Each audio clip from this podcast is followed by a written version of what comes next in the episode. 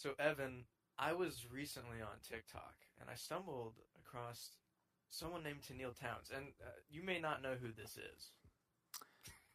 I. Never mind. No, we, both, I'm- definitely both know who this is. I'm not familiar.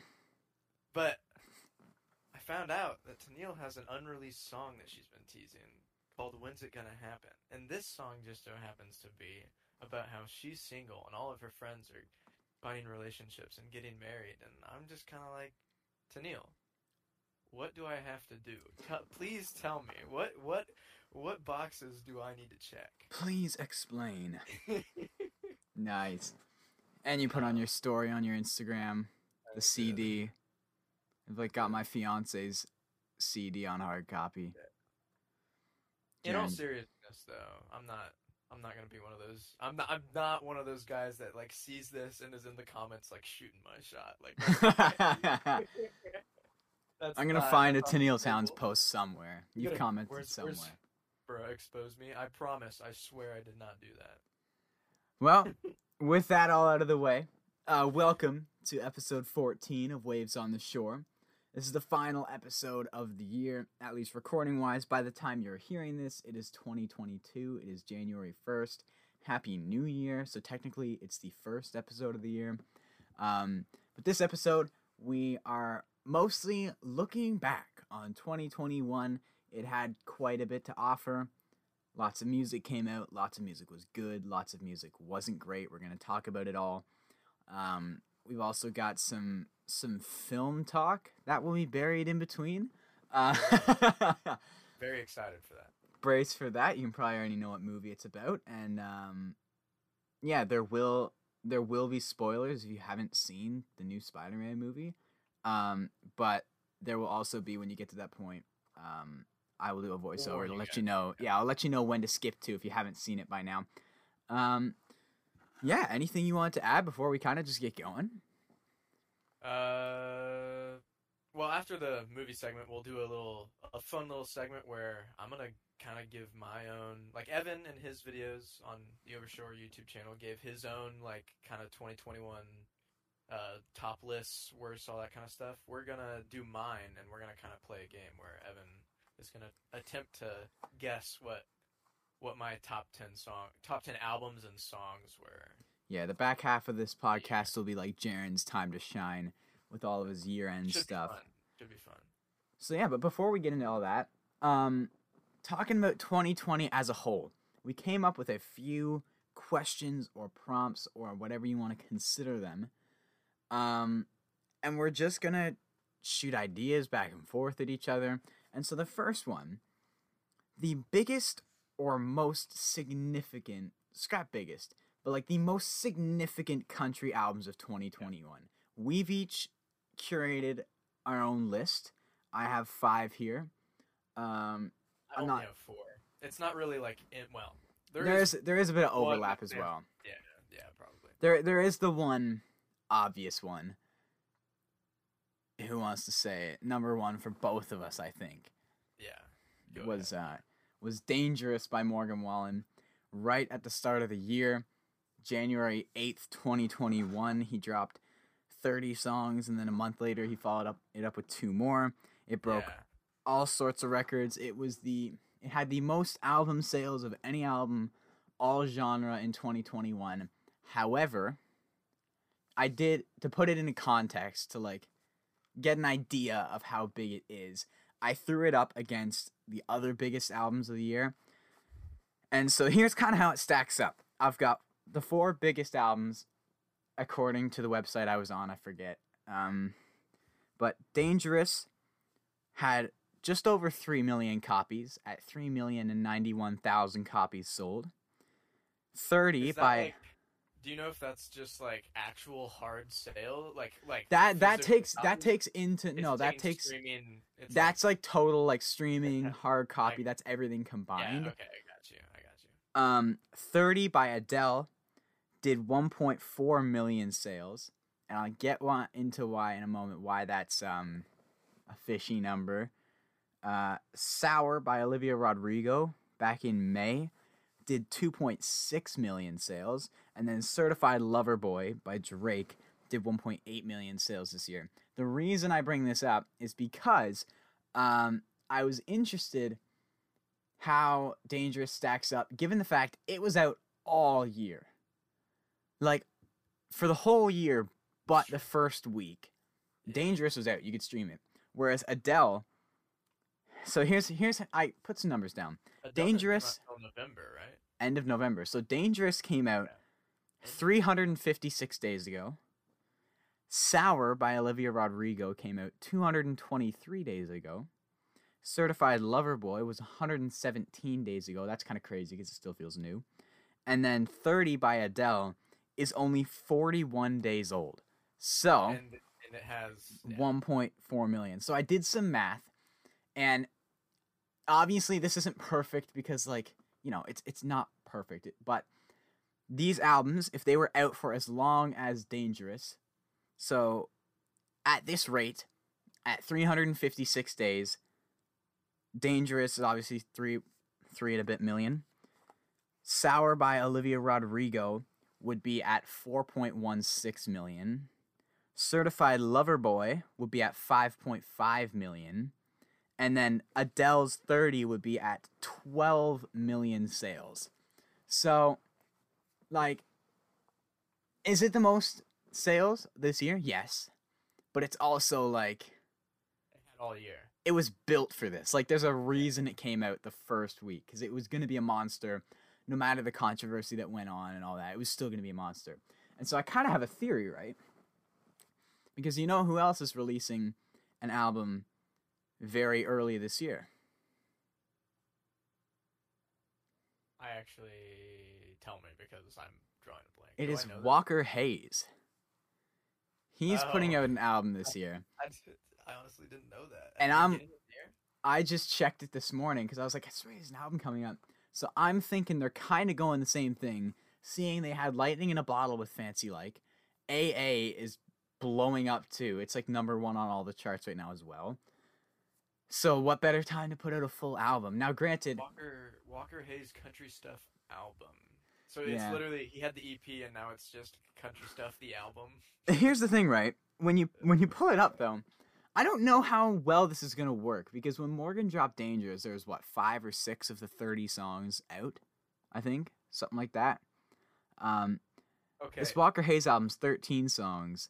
I an and- album cover. Sorry, continue. But the Walker Hayes album is thirteen songs, but we already have one, two, three, four, five, six, seven, eight of the thirteen songs. So we're really just yeah. Getting another small EP. But- yeah. so I don't know how like big of a pull from a advertising standpoint it is to say like new album out now but there's not actually a lot of new content but um I think there is a very uh strategized reason as to why Walker's album is coming out right at the start of the year. It's interesting though. They cuz I don't know. Labels like to have that those like accomplishments to say they did. Like they like saying this person has f- X amount of number one songs. They have a Yeah. number one album. They had the most streamed. Al- but yeah, um, so Have you- dangerous. Yeah, sorry, you. Go, I've done a lot of talking. No, you're fine. But I looked up this Walker Hayes album on I found it on Amazon and I'm looking at the cover and I actually I didn't mind I actually kind of liked the cover for country stuff. Like he's sitting on a if I remember he's on a dock or a pier Yeah, and He's he's got yeah. like a cooler and some other stuff. And it's like it doesn't it, it's a cool little album. It's not like the worst thing ever, but this one is just him in a blue t-shirt leaning against a, a cinder block wall it's built for like a. It's built for billboards. I, I'm not gonna lie, I like the colors of it, but it's just like Guys hit I the gym know. though, you know. I do see that. Arms looking kind of big. It's just sometimes I wish I love like one of my favorite album covers is Magnolia by Randy. That's so clean. and it's it's like a this really pretty drawing of a magnolia, and then this is just like I could have taken this picture against the school that's like half a mile behind my house. It's so I, I know, uh, it credit. Yeah, I, like mean, the colors of it though. There's like blue. There's like an orange hue and like a blue. credit where credit's due. kind of thing going on. Walker knows how to capitalize on like a moment. Like Fancy like blew up. He followed it up with AA, which is also now blowing up. But like he's able to maintain such a juvenile feel in all of his like music, but also his advertising. Given the fact he's like 43, it's surprising how n- natural it feels to see him on these super like fun, colorful, juvenile looking album covers. Um, he's an interesting guy. My mom likes Walker Hayes, Hey so yo, I guess he's he's winning. got a version of Fancy like with Kesha. Oh my gosh. Actually, no, wait. I knew about this. I must I just have haven't listened to it. I must have shoved it to the back of. Yeah, bro. Like it's on everyone just- everyone's worst list. They're putting fancy like, but a lot of people are including the Kesha version. I'm not even listening to it. Fancy like Alright. was enough for me. But you know what I found right when I so when I listened to Fancy like the first time, I was like, oh my gosh. But now I listen to it and it's like I feel indifferent towards it. But I was thinking, I don't think it grew on me. I think I just got used to it because it's so everywhere.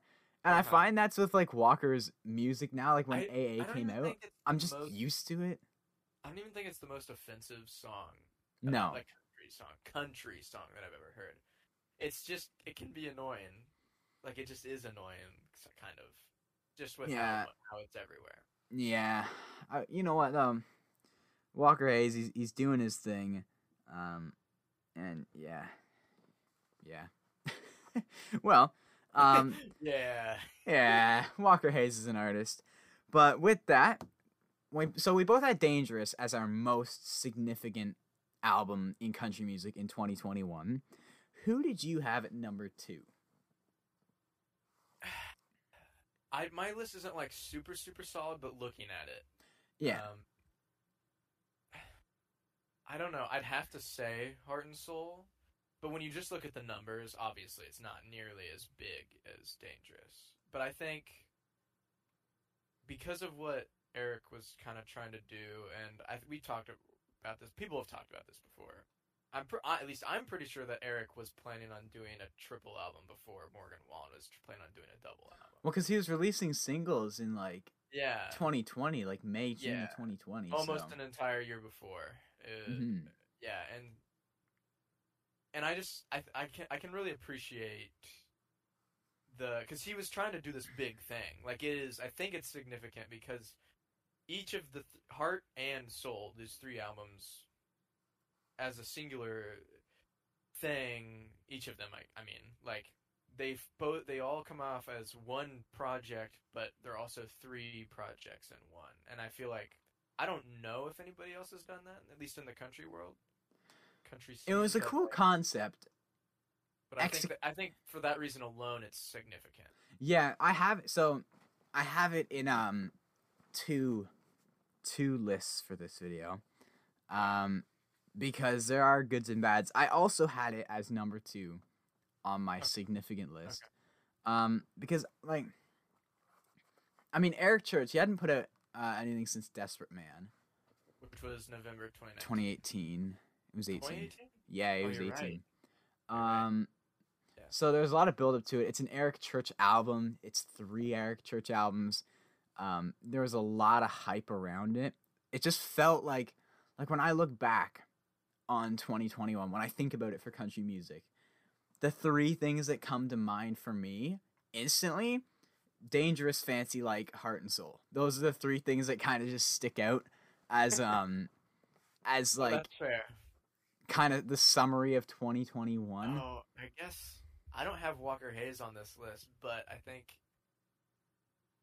Well, it's also like an album list, so he's not. Yeah. I don't. I don't have him on my list because it's not but, like oh, but I album. think but I feel, but I almost feel like the presence of Fancy like being on country stuff almost makes it a significant album.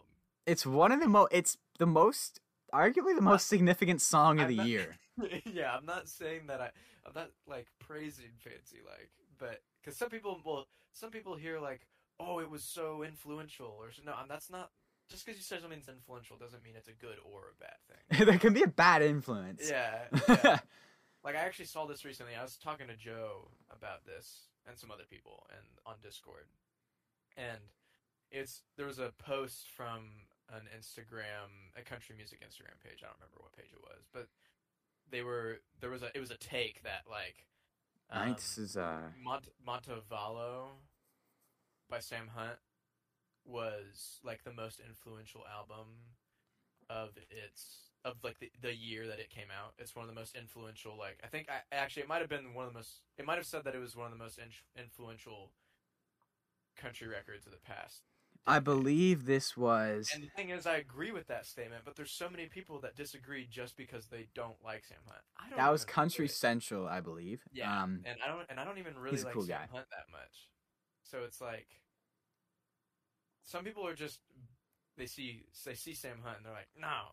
But it's like yeah, that's the thing. Is like it, just because you're saying the album was influential does not mean you're agreeing to liking it. Because guess Yeah. what? I don't really like Sam Hunt. Sam Hunt's music. I don't. I don't. I don't I don't like Montevallo. I can't I struggle to listen through Montevallo, Mm-hmm. but I'd not sit here and deny I know people how- that really, really, really like Montevallo, and Oh, it yeah. definitely had a very big impact too.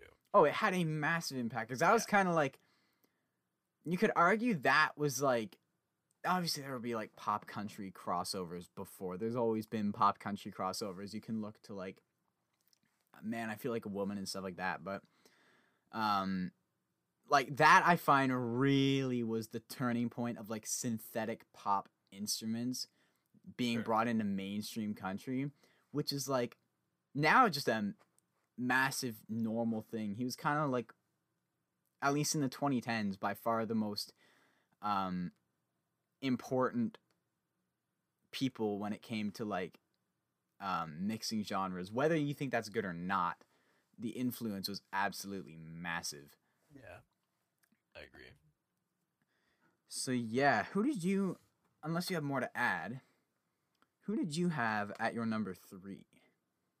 I have it a curveball here. This is when it gets a little murky for me because I'm just not really sure because it all saying something is significant can't be completely objective.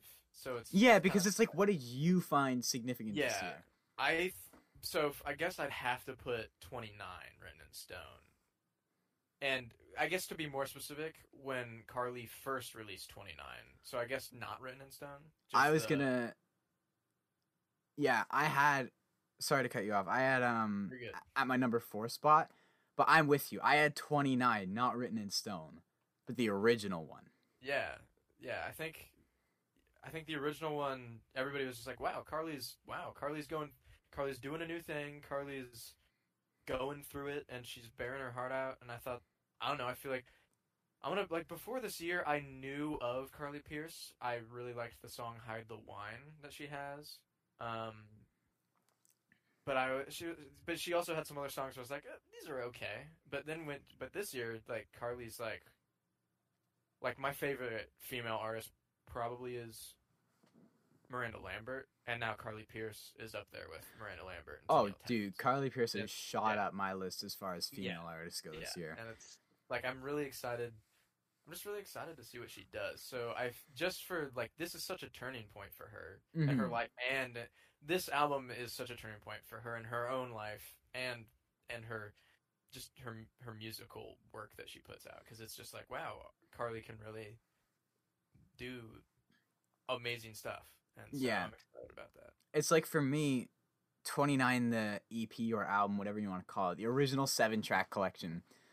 That was like a big shock to the system because it's like, whoa, like I kind of just mentally the way I pictured um Carly Pearce from her other stuff, I kind of put her in like the Gabby Barrett area, kind of stuff like that. Like not Yeah. Okay. Okay. N- not that like um i'm not comparing like you know apples to apples but i'm just saying like the kind of box i put her in it's like yeah she makes some pop country music she's just kind of over there in that thing but it was like a when she dropped 29 it was like holy crap this is like phenomenal where i think 29 written in stone sure it's more great music but it's like it's almost like her just running the bases, whereas 29 was when she hit the grand slam. I will say, before 29 came out, she had. Uh, I, I will say she had a couple songs that I think were exceptional that stood above the rest. oh yeah, no, she had good songs, but it's like for her to go I can't this. Say the same, at least for me, I can't say the same for Gabby Barrett. But I oh yeah, no, yeah, and I it's like a loose I- I- comparison, but yeah, I, I know, I knew what you were meant. I'm not Yeah. saying, yeah, I, I, I, I would also have put her in that same general box because nobody's the same. just a like, big belting pop country kind of thing. But yeah, Um, but like every little thing. I hope you're happy now, and uh, I hope you're happy I- now. I- Slaps. Hide the wine. Where did I have very- that on my year end list last year? It's pretty high. I think it was like five or something. Yeah. Um, Every little thing though, that one kind of, like when if you just if you're like in a vulnerable place and you listen to that, and you're just kind of like listening to the lyrics, it's kind of like man, life sucks. Dang. I hate this. Um, yeah, my number. So that was my number four. My number three is where I threw a bit of a curveball. Cause like this is more of like an in the know significant album. So I guess like I threw it in as a curveball, but I had the Ballad of Dood and Juanita simply because it was Sturgill's last album Hmm, okay. and like it definitely like um obviously it's not a mainstream album it's not like people from outside of country can say like oh yeah 2021 sturgill put out this but like he's got a massive following and like it really like landed um in the end. i mean sturgill's always gonna land in the independent scene but this one really seemed to like um it's a super highly respected album i think um and so I put it there because like just talking to people and just seeing the um reception of like reviews and stuff. I mean, Grady's video alone did like massive on it. Like I always forget how previous to this, I I always forgot how big Sturgill was uh, in the under or in the independent world. Uh, so I found this album like there was a lot of buzz around it, and so Yeah. I kind of dropped it in. What I find, I really appreciate what that album does, Mhm. but I, I just, for me at least, with that album, I think, and the thing is, I think it's good. I just don't come back to it. That's I was talking to my brother It's about an this. interesting thing.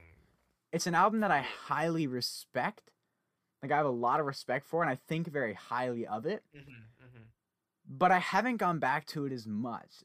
It's like if I'm going for that sound, I typically my go-to is Colter Wall when I want that super western, super dusty swinging door.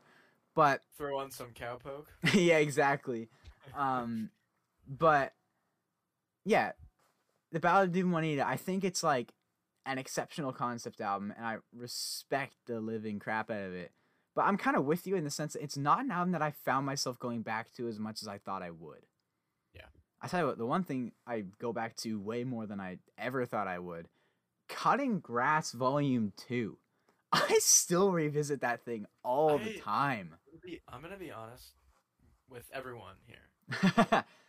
I the only Sturgill album that I've actually listened to is his newest one. I am extremely late to the Sturgill game, and maybe at some point I'll get around to listening to all his albums. But it's just kind of like it's almost overwhelming because I know every single album is its own like like thing, and then it's Mhm. like each album's different, and it's got all these like really like big. Fa- he's got these big fans. I also feel like there's a, there's almost like a pressure to like it too. Yeah. Like, is To come out and say I don't like a Sturgill album, Yeah. I'd just be worried that I'm gonna have like a bunch of like people in overalls and pitchforks coming like a torch parade at me. uh, like what's the guy that stole, kidnapped Juanita? I forget the name, but if there was a name, I just picture a bunch of that guy coming at my door if I say I didn't like a Sturgill album. But, um, and then last one I had, last one you had. Our lists are pretty synchronized. I think we had the same one. Uh, I've got "Human" by Cody Johnson. Yeah. Yeah. Yeah, I think, that- when it comes to significance, there's some obvious picks. So I think that's. yeah, because we Well, are could- talking we about throw Intuition by Billy Currington. It's significant because of how significantly bad it was. it's bad, but at the same time, it's like, what is what is Billy Currington? like, not even like He has people are crazy. It's- That's a good song. Yeah. Oh no, no, but he has amazing songs. What what confuses me about him is like for the last like ever since his last his album before this one came out, it's like he's disappeared off the face of the earth. And then he showed up in August and was like, "Hey guys, here's an album." it sucked. And then it's like this isn't even like this isn't like the thing is you you had some decent songs on your last album. It's like did you just decide to like I think he's going full beach bum, full like I think but half the time it's not even No, but beach bum. It's just bum. like this intuition. Yeah. Intuition's just bum, bro. Well, the reason I say beach bum is 'cause I follow his Instagram, right? And it's just like he's like your old like uncle that like doesn't really know how to use Instagram super well. So his like captions are always like, "What? T- somebody needs to take your phone away." And it's like it's, it's Billy Currington confuses me, and like all his like pictures for everything, like like his picture on a Spotify page is still probably like seven years old. yeah, I'm looking. Oh, his. and like you and you can't even see him for his picture for intuition. Like it's i'm flabbergasted. But the thing is one of the songs on this album has more than a million streams and i'm trying to figure out who's listening to this. Who's like, yeah, throw on that Billy Currington. you know what? Intuition by billy currington most significant album. Oh man, wait what what? Oh, okay. I I just checked his Spotify and I got really confused because I saw he had a new release called Summertime and it's an EP, but it's just uh it's it's an art it's a mixtape. He's just like taking songs from his old albums and Oh, putting okay. them in a You have to do an on uh, the spot review in that case. yeah. I was I was like what? No, it's like okay. Summer Forever came out in 2015. Six years in between Summer Forever and Intuition. Billy Currington, like, does he tour? Like, does he? And if he does, I is don't he like know. conscious? like, I, it's he's an enigma to me. He probably does. The thing is, he probably does tour, but he's probably just doing like smaller event. I don't know, but like he's not a. I don't know, bro. Anyway, off the Billy Currington thing. Enough of Billy. Are you, are, are you Human. guys- Human. we were talking about human. yes, we were. Um, I think for sorry, it's just funny to just jump right back in, but um, I think for human, the reason I put it here is because I mean honestly, I feel like it was a bit of a mixed bag reception wise. Um, more positive. It's more like on the edge of positive or indifferent, not like positive or bad. Um, but I kind of had it there because as much as I didn't like um how he rolled it out with like two new songs every month to for like five months.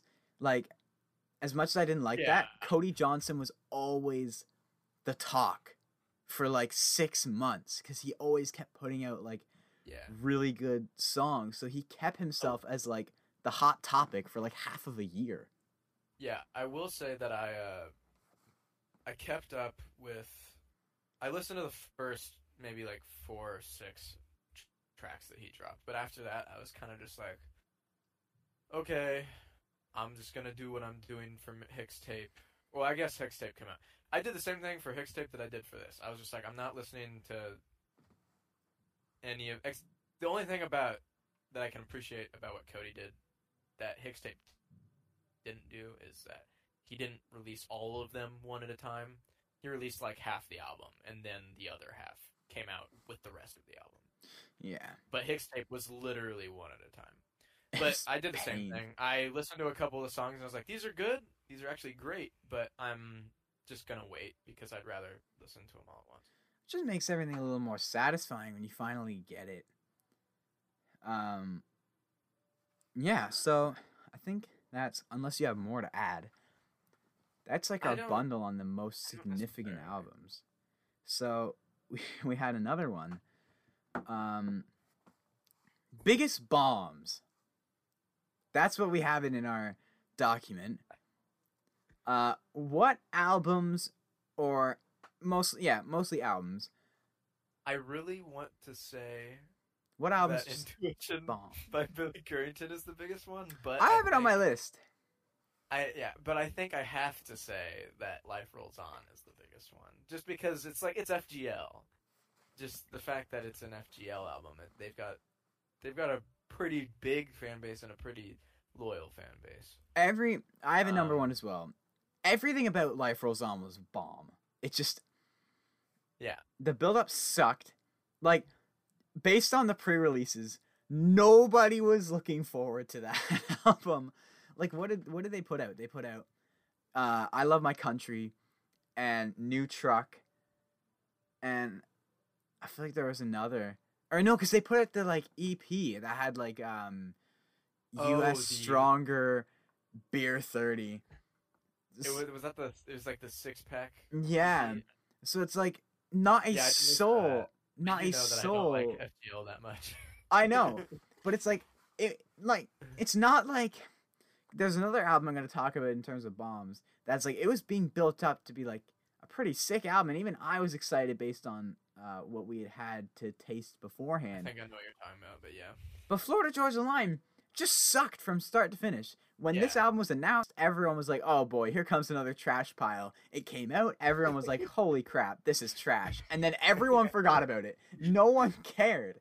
It was such an L. FGL for me is, if I'm being honest with myself, it is number one. It has But- to be. and that's only yeah, and that's only because of there were some singles, there was there was some advertisement, there was some there was a there was at least a little bit of some push, and it's FGL, so it's like everybody everybody knows who FGL is, so it's like yeah, it's a bomb. And the only reason Billy Currington's Intuition isn't number one is because No one cared to begin with. no ex- because there was literally no expectations. But the fact that it's as bad as it is, it, it it somehow about it, disappointed. yeah. It disappointed without there even being expectations. It Yeah. failed to meet the expectations that weren't even there.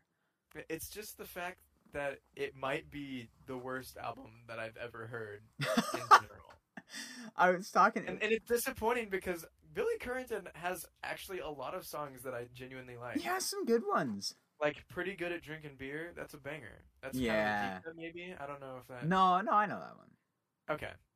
But he's and obviously there's people are crazy and there's and he even had decent songs. I, we've already talked about this, but it's it's just like what are you doing, Billy? Anyway, I talked. Wait, I, real quick, I talked to Jaron. We were on last night, and um, I was saying how like I listened to it like half-heartedly when it first came out, and just was on to the next because I was like, "Wow, that sucked." Don't want to think about it. And then when making my year end list, I kind of just slapped it as an honorable mention. But I was saying to Jaron, that's because I didn't, I never went back to it before making that video. I just remembered it being not that great. But I was saying, if I went back and gave it another listen, it probably would have charted decently high on my Yeah. list. I just couldn't be bothered to go back and put myself through that again. my thing is like okay, so compare it to Life Rolls On, right? With Life Rolls On, it, it doesn't seem like a whole lot of effort was really put into it, but at, at least there was still some amount of effort put into it. For with intuition, I'm sorry if anybody likes this album, but and I don't like trashing albums, but I'm genuinely confused because I know Billy Currington can make good music. I just need to know if he's like okay, and like like if he's in a good place. I, or I think I, honestly I think he's I think he just did this because he's just trying to get a paycheck because all he's doing is vibing on a beach somewhere with some dudes. Like he's and, like, chilling. He just wanted a new boat, so he's like, but ah, anyway, put out the album. what's, what's what's what's the next bomb, Evan? What's your next bomb? So after life rolls on, yeah, I had intuition as my bottom bomb because there were no expectations Sure, to begin. sure. I just hate it so much. But to- yeah, I, I'm with you. My second biggest bomb, I had Starcrossed Oh, maybe I should have that higher. because this album. Again, I was saying to Jaron last night. I think I was generous to it in my review. I, I think if I reviewed that now, give seeing how it's aged, giving it some more time, I think it's like we're talking like a three out of ten or something now. And what sucks more, and what made it such a bomb, is I was looking forward to it so much, and my dad this morning, he just he throws like uh he just hooks his phone up to the TV and just shuffles different playlists all the time. And he had like a a country playlist whatever on and Starcrossed the song came on. And I'm just sitting there eating my waffles. And I'm like, man, like this. this is such a good opener like for it this is such a cool song and when i heard that for the first time knowing that i was like two weeks away or like a week away from a whole album i was so psyched up and then it just rotted it came out and it just stunk of piss i was like yo like what happened Dang. Yo, you were gonna make some people mad because I there are some people in the Discord that love. Read that the lyrics, bro. I was I was shocked because it's like Kacey is capable of such great music. Like Golden Hour is such a heater. Like Nine I out of 10. Hour. And then Starcrossed. Wow. And like with all the like I made a whole video just like acting like a some corny fanboy because I was so psyched and the concept was so cool I remember cool. that video. and then it just crapped the bed. I was like, okay, that hurts. It's like we're gonna have to wait like another like two, maybe three, maybe more years for a Kacey Musgraves album. It's like I gotta sit on this. and, and, who, and who knows what it's gonna be like. Oh man, but I don't think Starcrossed hasn't really gotten the best reception. I find. I wonder what Ruston Kelly's next project will be like. Just because this was like a divorce. Well, the thing is, her and Ruston Kelly are still like chill with each other. It wasn't like a Michael Ray, Carly Pearce. yeah, it wasn't like that or like a Blake Shelton Miranda Lambert situation. It was like a we're still we're still like we still love each other, but not like in the same way. you Yeah. know? Um, so I'd be interested to see actually what, because I I went through a small, a minor Ruston Kelly phase. Oh geez, uh, almost maybe like a year and a half ago. I was listening to a decent amount of his stuff. I he still has some songs that I've never heard before, but like for like a week, I was like, oh, his cover of of uh crap. Why am I forgetting the song? The name of the song? It's a it's a, it's a freaking oh Teenage Dirtbag. That's what it is. I knew it. Have you? Do you know the song Teenage Dirtbag? If I heard it, I definitely recognize the title. Um, it's it's a, it's it was like a super popular like punk like early two thousands kid like I it's anyway he covers it Yeah, and yeah. it's a very. Ruston Kelly song to cover and he does it really well. Um, I'll check it out. I'm interested to see what he does. Um, but anyway, What was your number Uh, two? What was your number two? Your biggest What's that? bomb. oh well my we already Or was it- over- Oh wait, was your second intuition? yeah. All right, what was And it? What? Maybe it doesn't. Maybe it shouldn't be because there was literally no build up. But just because of how, just because of how bad it is, like there's nothing you can't can sugarcoat say- it. there's nothing that I can say that's good about it. Except, actually, no. I'll, it, no, it has nothing to do with how it sounds or the music at all. The album cover is kind of maybe a little kind of cool. Like it's not the greatest album cover ever, but I've seen worse album covers. Because it's like him on a street, but like the lights and like the contrast is cool. Whatever. Anyway, that's my n- one nice thing to say about Intuition. Um, well, I also had Starcrossed high up. I guess for me, the most disappointing one for me, out of all the ones we've talked about so far, except for maybe, well, I, I- it's hard for me to say I was disappointed with Intuition because obviously there's no build up. So I, I, I will I will say I the comeback by the Zac Brown band was not bad.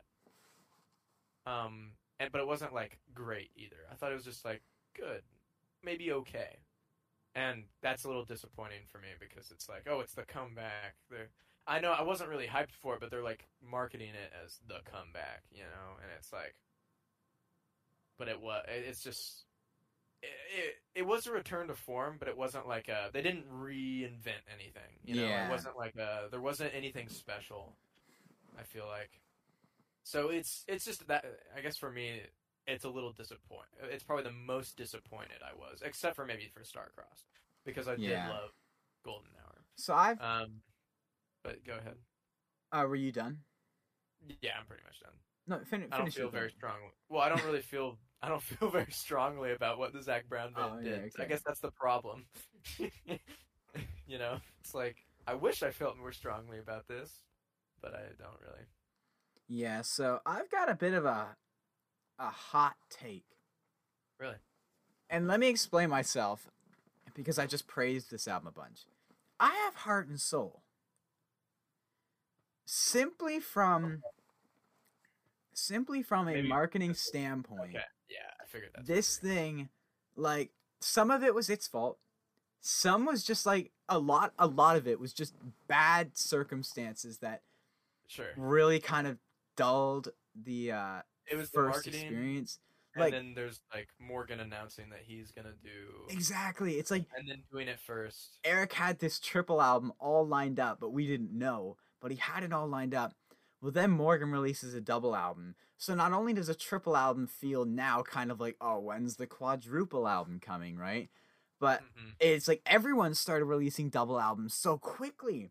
So by the time late April rolls around, he's already like it just felt kind of like like for as significant as it was from a logistical marketing planning standpoint, the way it's structured, it already felt kind of like, oh wow, we're getting another multi-album release when it Yeah. should have felt like holy crap, three Eric Church albums that are interlinked. Whereas instead it felt like, oh look, another one of these. Yeah, and it doesn't help that Dangerous is as big as it is. you hmm? It kind of got overshadowed, and then also, um, Which is a running theme for Eric Church albums, especially when he's trying to do surprises, like with, with Mr. Misunderstood, Misunderstood, and then Chris Chris Stapleton just owned the night. Um, and then Yeah. also there was like leaks of the songs and Also, leaks of I- everything. Sorry, I have. We're talking about Eric Church getting like the brunt end of like everything. How do you not? How does Dangerous Man not get album of the year? How does it? I'm Dangerous sorry, Man? Like, I'm, I meant Desperate Man. You know what oh, dude, God. we've talked about it before. That's got to be I one of the most shocking album of the year categories and wins of all time. I. Just, I'm not. I'm sure.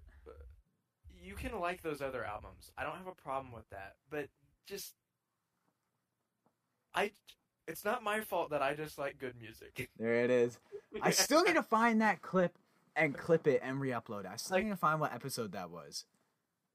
I, like it has to be there. Has I know that agendas were being pushed there. Like you cannot tell me that Oh, 100%. you you what it was like cry pretty uh the Maren Morris al- the more that Maren Morris album right That that's a one girl. yeah and girl one oh my gosh Thomas Girl Rhett was in there with and his then Center yeah, Point Center Road. Point.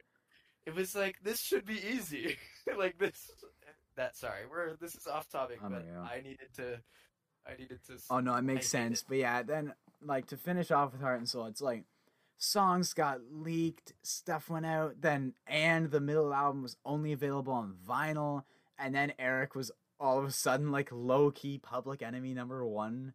He just seemed to like everyone's like, Why are you only releasing on vinyl? Now it's really only like a double album and whatnot. It's just like Heart and Soul, great collection, great music, one of the most significant storylines of 2021, also one of the rockiest roads of 2021. So that's why I had it as Yeah. at my bomb list.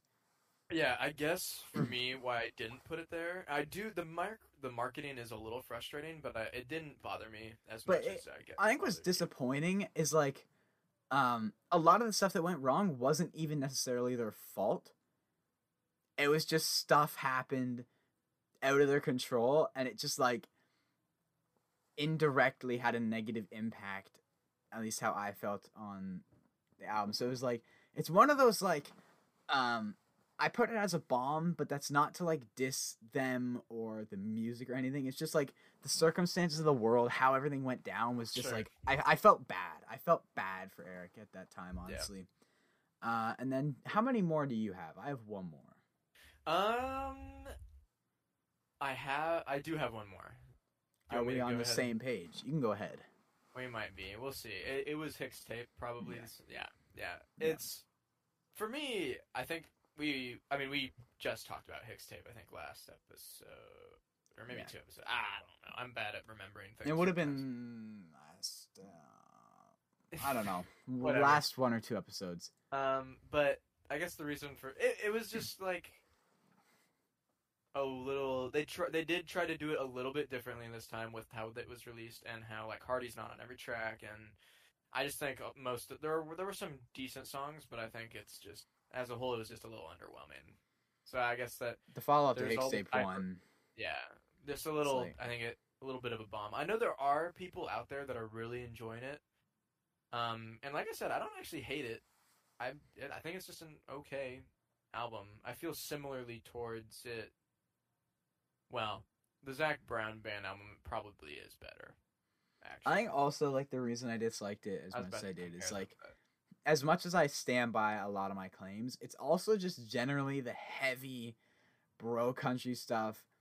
Um, yeah, a lot of even if object- same vibe. yeah, and it's like if you if you like that vibe, you're probably gonna love HIXTAPE. Yeah, Me personally, I don't. So tacked on top of like the objective issues I have with it, from an enjoyment standpoint, it also wasn't necessarily my cup of tea. So that just It's really even- didn't help it for me. it's not even the fact that they all had the same kind of vibe for me. It's also that like they all it's not it's not just the vibe. They actually all kind of a lot of them sounded They sound very, very very alike. Yeah. Yeah, it was like recycled songs. Um, so I think we're done on the bombs. We've got one more category before we transition uh, into your albums with a brief interlude of Spider Man. Uh, and that is the biggest surprises. I'm really excited to talk about this. Biggest uh, surprises of 2021. I have a. oh, Our, I think our list might be a little bit different. We definitely They might. They're definitely gonna be a little bit different. I have like several names, so I don't think we can spend as much time on each. I only have I only have four. Oh, I, I have seven. But like Okay. I, I'm just gonna briefly touch on some of them, and there, I'm sure there's gonna be a bit of overlap here. Sure. Um, Go ahead. Go ahead. I'm going first. Yeah.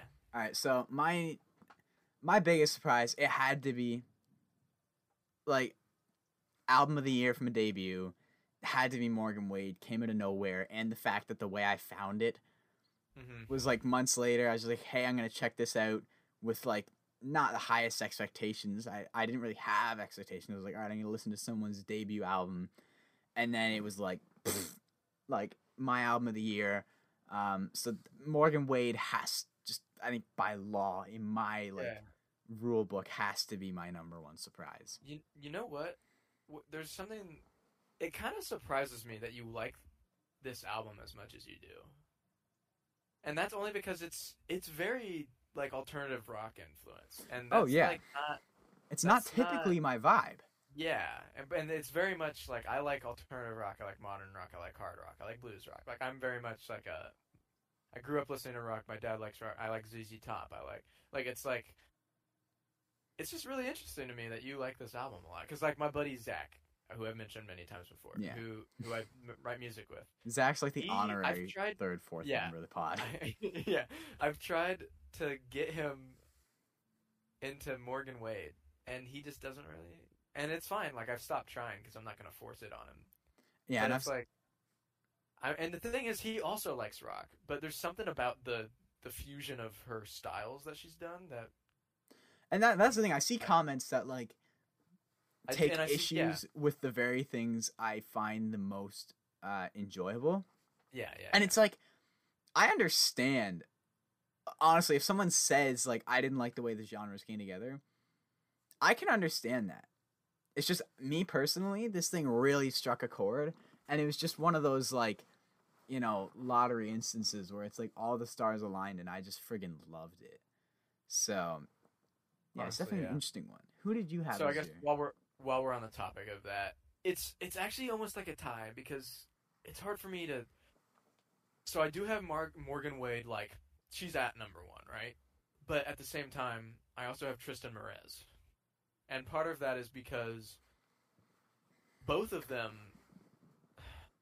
Triston Marez was almost a bigger surprise for for me because really, before his album came out, I I somebody I somehow heard of him. I don't remember exactly how, and like a just very it was not very long before his album came out. I went to Spotify and I was like, oh, he's just a he's a smaller up and coming artist. He seems to have a decent amount of popularity. Like, okay, and but I wasn't like I was just like, oh, he's probably gonna be another guy who's probably like, so he probably has a couple decent songs and the other ones are just kind of generic. But like, he he genuinely surprised me because I'm listening. I, I like to listen to albums when I mow my yard, right? And so when I'm listening to, I listened to his album like for like a like three weeks straight while I was mowing, just because it was so fun. And it wasn't just fun; it was like there's a lot of really good songs on that Triston Marez. It's album. really funny you say that because my sorry to cut but my summer job I cut lawns, and it was like one Uh-huh. of my go tos to cut lawns too. So that's just kind Yeah. of funny. Me Continue. and Evan on the same same wavelength again for no reason. That's how it is.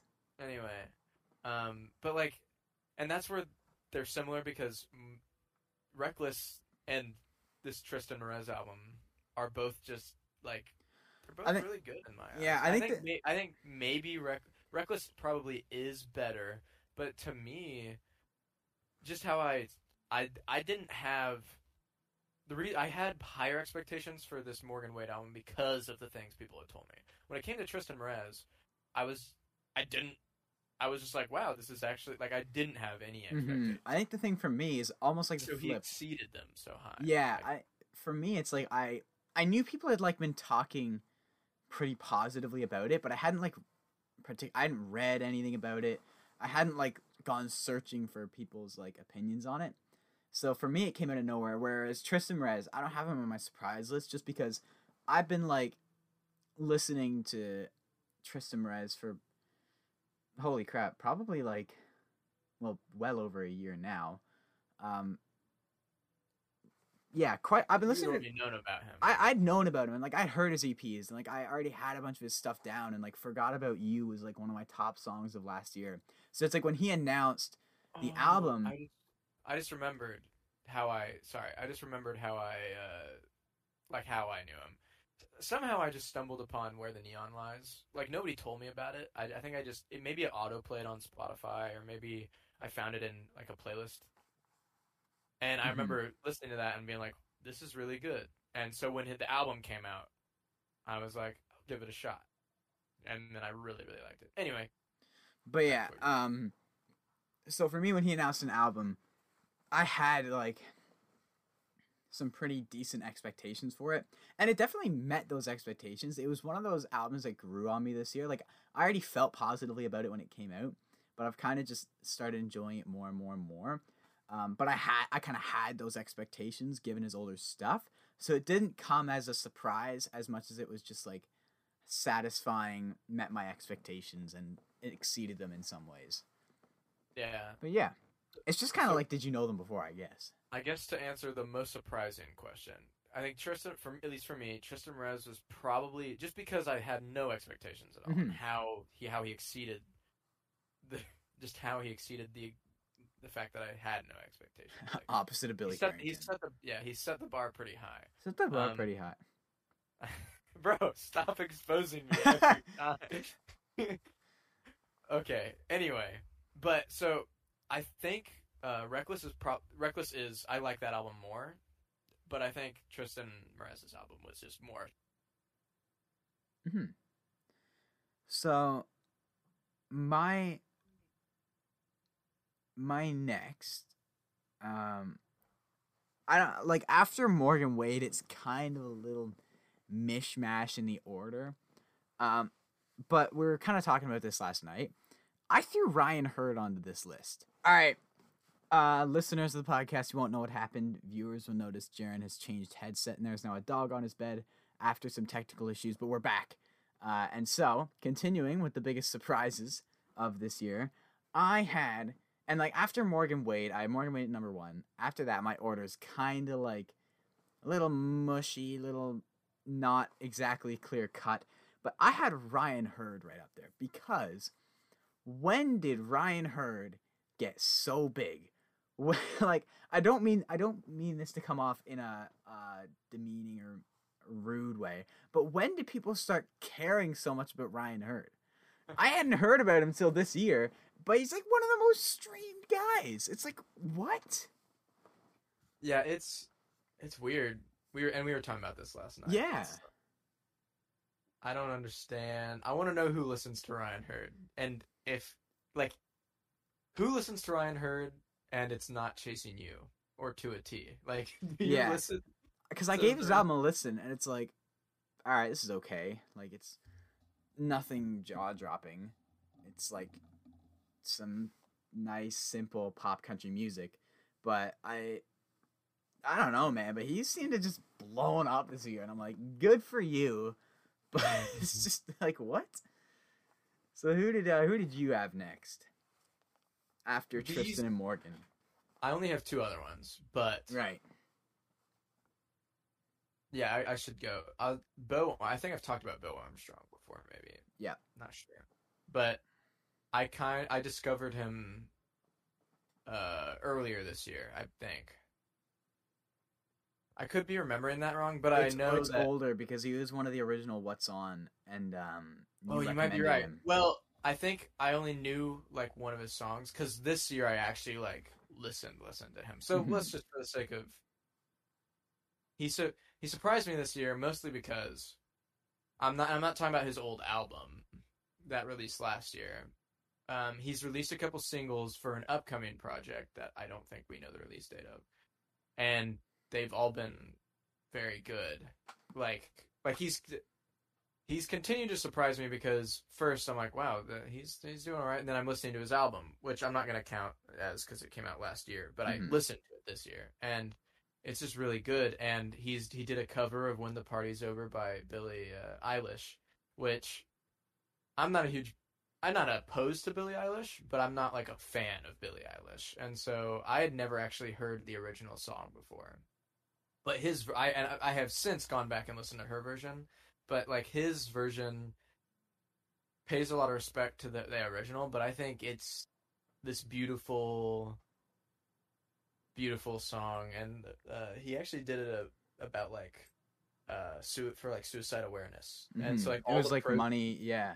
all the proceeds for it in the first i think it was in september or he might still be doing it but all the proceeds for it went to uh suicide prevention uh stuff He's a cool guy. yeah He's and cool guy. and he's uh, and then he yeah so he's he's just surprised me i was like wow i wasn't expecting a cover of billie eilish and i wasn't expecting him to do all this stuff and he's also he's really small he deserves a lot more attention but it, he's he's So are we grown. getting an album in 2022? uh we might be 'Cause I that is a project I would be looking forward to if that's the case. he's also a guy who's pretty cool on instagram because i've held multiple conversations with him in my dms before it's pretty he's pretty chill Yeah, he's someone I'll have to to keep my eye on this year. He because yeah, his 2020 album is really good. Um, Yeah. So I'll rhyme off three. Um, and then you can rhyme off your last. I'll rhyme off my last, or I can just go straight through and you can finish us off. why don't you go straight through and then i'll All right, so I'm just gonna go through these quickly. Brian Kelley came really out of nowhere because it's oh like that's a good one that's a good yeah, because it was like the Florida Georgia Line gong show of like you know, Florida Georgia Line. um, but then he broke out, gave us the Beach Cowboy EP. I was like, dang, this is cool. This is cool. And then like he followed it up like a month and a half, two months later with a full album. I'm like, dang, this is cool. And he's really like carved himself into a nice spot. Um, I also had Warren Zeiders simply for the fact that like Yo, I'm forgetting about all these. I again like I just ooh, I kicked my garbage can over. these are good picks. again, I was just like, did not realize how big he'd gotten. Like I knew him from On the Run last year, and like I I was listening to his stuff this year, but only like recently, thanks to you, did I realize like, wait, what? He's massive. Yeah. I didn't realize the scope. The Um, speed at which he's grown. Yeah, it's nuts. Um, then I also had I Carly Pearce caught me off guard at the start of the year. Um, like that was that was a surprise to me. Like I said, it was like holy crap, this is this is phenomenal work that I was not expecting. Um, I Canaan Smith bounced back with a really cool album that I think pretty I highly of. I'm, I'm, I need to. I'm supposed to. I told myself that I had to listen to that album. I still have not yet. I need It's to. a it's a it's a cool one. It's a cool listen with a lot of good moments to make it really worthwhile. Um, and that was like his first album since what 2015, 2014, something like that. Hello. my dad knocked on my door. And my, you're good. my You're good. I can just grab Okay. it. But that was really cool. Um, and then lastly, lastly, I had Walker Hayes because what we already talked about him. Like, what is Walker Hayes on in 2021? Like the size Walker Hayes has reached this year has been crazy. And it's like if you told me last year, because like before this year he seemed pretty irrelevant. Like he was not irrelevant, but like you know he made pop country music. He had um. Oh, I can hear it. Crap, you broke up with me. He had a few like hits lying around, but he was mostly one of those just like background pop country getting by guys. And then this year he's just blown up, and I don't know where it came from. Uh, so I had to throw him on this list. Like if you told me at the end of last year, Walker Hayes is Oh, going yeah. to That's a good point, though. Walker Hayes is going to get the holy trinity.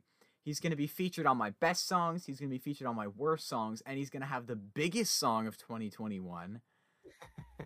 I would have been like, "Bro, what are you like what kind of stupid prediction is that?" But he did. He did. So, I fair play. Walker Hayes doing his thing. He's doing Mhm. his thing. so yeah, and then you've got your last one. I'm interested. Yeah, my last one. I guess the ones on my list are the ones that kind of. I guess they didn't just surprise me; they also kind of left the biggest impact on me, if that makes sense. Yeah. Although, or if if that's the case, Warren uh, Zeiders should probably be on this list. But I'm gonna be honest, I completely, completely blanked, completely spaced that. He should be on this list probably, but it's whatever. Uh, my last one is actually Jaden Hamilton. Um, Ooh, okay. and that's because I. You know what? You have a had- fair point here.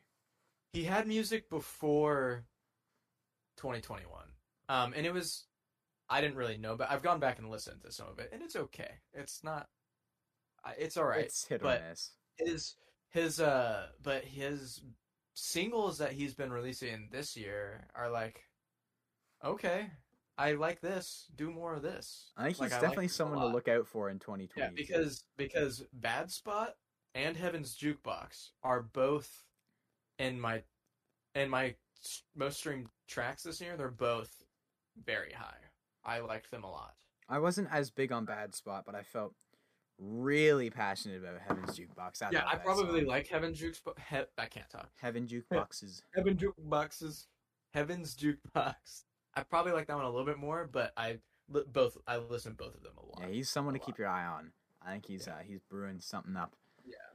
And so with that, we're going to have a brief. Jaron's gonna get mad at me for probably like five minutes, um, and then we're gonna go into the top albums and songs according to Jaron. So Spider. Oh yeah, right. So you're gonna hear a voiceover if because there's gonna be spoilers, and you're gonna hear a post editor overshore tell you when to skip to right now. Yes, thank you. It is post editor Overshore here. As we said, there are going to be spoilers for the new Spider Man movie. So, if you haven't seen it, if you don't want it spoiled, all that jazz, skip ahead now to 1 hour and 14 minutes and 46 seconds. You have been warned if you wish to continue, we encourage you to, but like we said, if you don't want the movie spoiled, 1 hour, 14 minutes, and 46 seconds. Adios, mi amigos. Yep. Cool. So, thank you, post editor Overshore. What a brilliant, brilliant what a job you did there. man um, so Spider Man came out. Jaron kind of wanted to uh, ask me a few questions about this movie, and I'm here to answer them and infuriate him. I think the biggest glaring, the biggest question I have is, first off, let's just, did you like this movie? Did you think it was good? I did enjoy the movie more than I thought I would, even as I'm watching it. I'm like, I don't think I should be enjoying this as much because, like, Uh-huh, I find a lot of superhero. Not that I've seen many superhero movies, but like this Not one I'm watching very many movies in general. at all. But it, I'm Yeah. watching this. I'm like, okay, this plot is getting quite dragged out, but it's still entertaining. I enjoyed it. I Mhm. enjoyed my time. Okay. And were you at all confused at any point? Um, not really. Like you could kind of be like, oh, okay, this person is like. Did you understand that? So My friends kind of that, my friends kind of filled me in before okay watching it. They gave me like just the background knowledge I needed to like be able to follow it. So I was able to follow what was going on. Okay, and so like they uh, they probably made it clear that some of the villains, and they explain it in the movie a little bit too. They're from different times. They're, yeah, and they're from Yeah. they're from other Spider-Man movies, Yes, I got that much. and yeah, and nothing like this has been done before, which is kind of pretty cool. Um, but so you were never like, yeah, I mean, if your friend, okay, that makes sense. Your friends explain it to you, you were able to put two and two. It's just interesting to me that you're watching this movie, having seen None having other. no prior. So okay, we should give some context. Evan doesn't really watch movies. yeah, last night we were talking. He told me that he probably there's a there's a high chance that he hasn't even seen 50 movies in his life. yeah, yeah, it's fun. Like I doubt I've seen 50 movies in my life. And then I'm over here with like bookshelves of like I own more than 400 movies. So it's like like I love movies. And, and that just that that dumb that I that leaves me dumbfounded. I'm just kind of like, wow. So, what did you how did you react to uh Tobey Maguire and Andrew Garfield Spider-Man coming Not like Like, the how- other people, bro. I'm Okay, posted and- up in this theater, right? I'm sitting there. Did the other people scream and you were like no, no, um, like, first of all, right, Ontario, we're shutting down again, right? So you're not allowed to eat food in the movie theater, um, right? So you are sitting there with your mask on, with people watching you to make sure that mask stays on. You're not allowed Wait, eating they have- food. Wait, they have people stationed in the theater? Yes, staring at you. It's so Wow. thready. But anyways, um, so it's like you are you are watching this movie. uh, like the thing was right. I knew like, um, I knew Tobey and I did. I knew Tobey Maguire. I knew Garfield. I didn't know his first name was Andrew, but I knew the Garfield guy. So when like they came out, I was like, oh look, it's guy. it's like the other the other Spider-Men are here. I was like, oh wow, cool. Fat kid opened up a portal, and here comes 55 year old Tobey Maguire, right? Everyone just starts freaking out. It's Everyone's it's- like, no, but everyone's posted like, woo! They're like clapping, and like every mom's given like a standing ovation. I'm like, sit down, sit. You are so white right now, so white. It's like an actor. Get this, an actor appeared in a movie.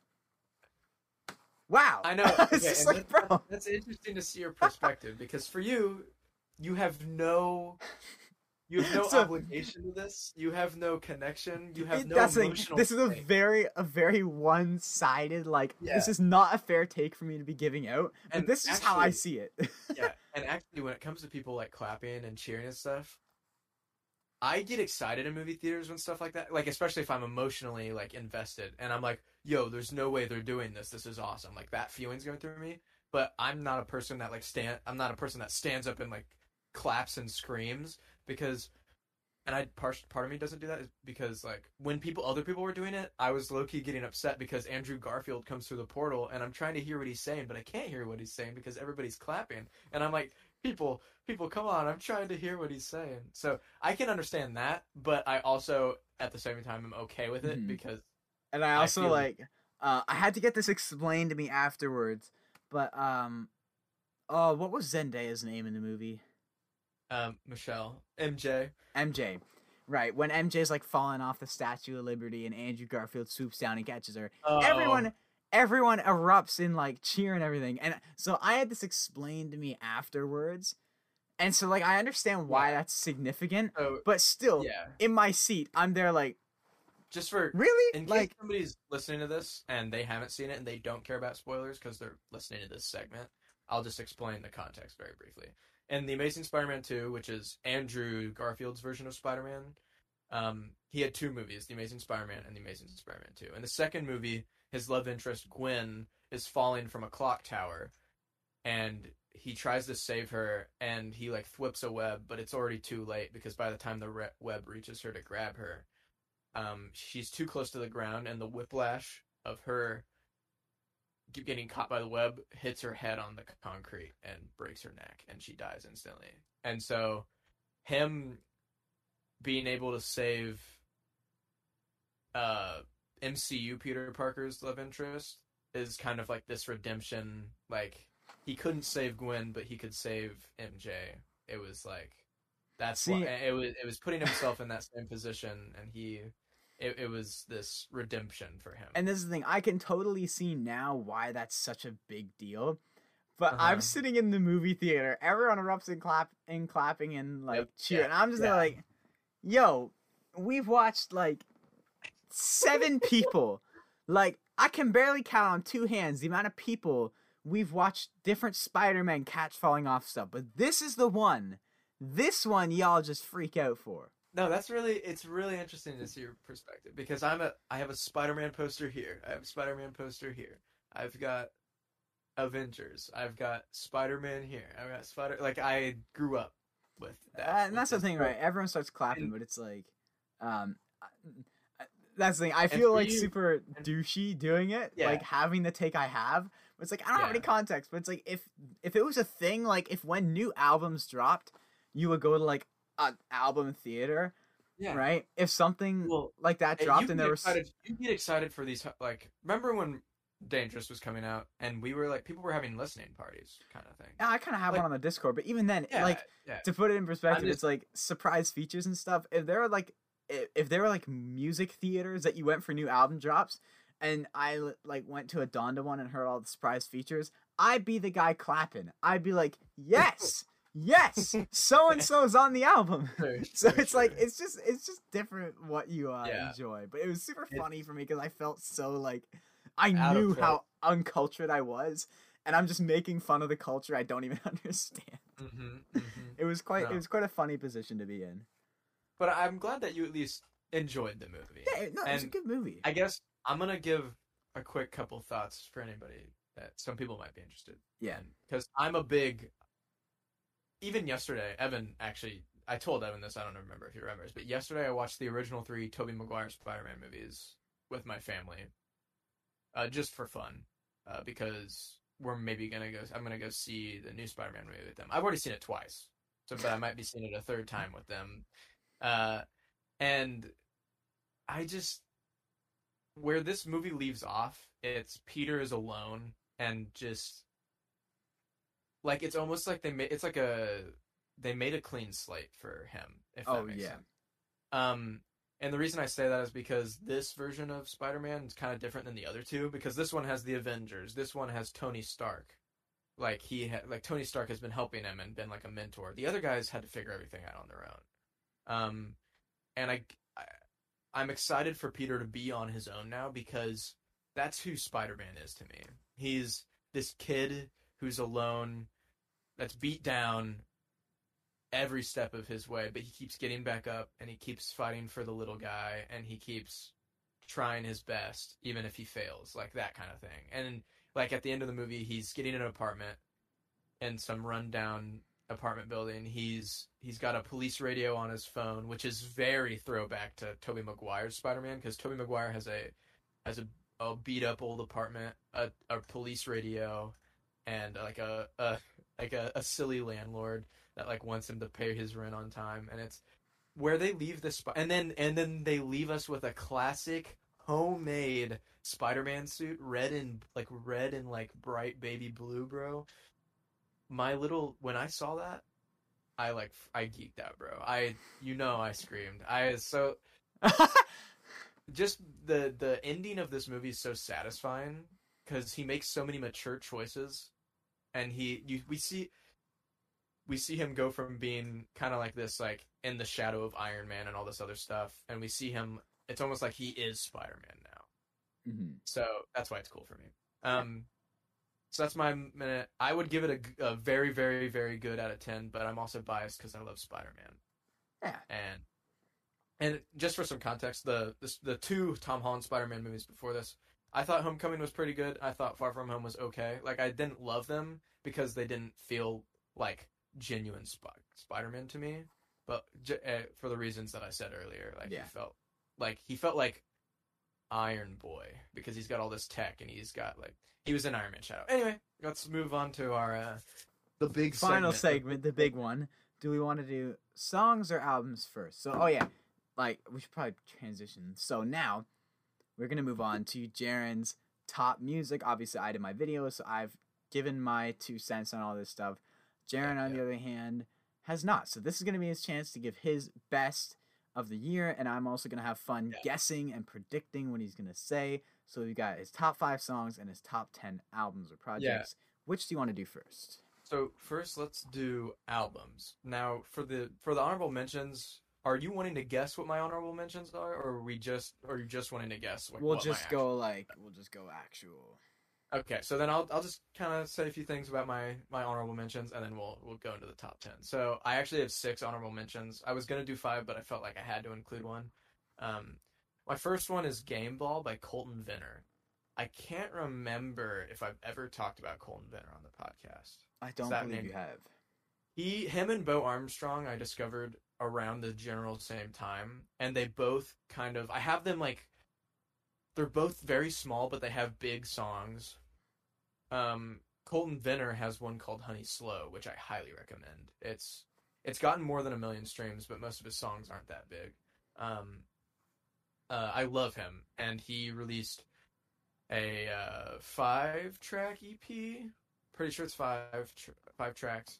Um, it's called Game Ball, and it's a lot of it is just written from his heart. The Game Ball is about the whole EP. Game Ball is about relationships with his family and like, or with his dad, and just like his life. And I, I've ever since I discovered him, I really like him as a songwriter. Him and Bo Armstrong both are like they're not.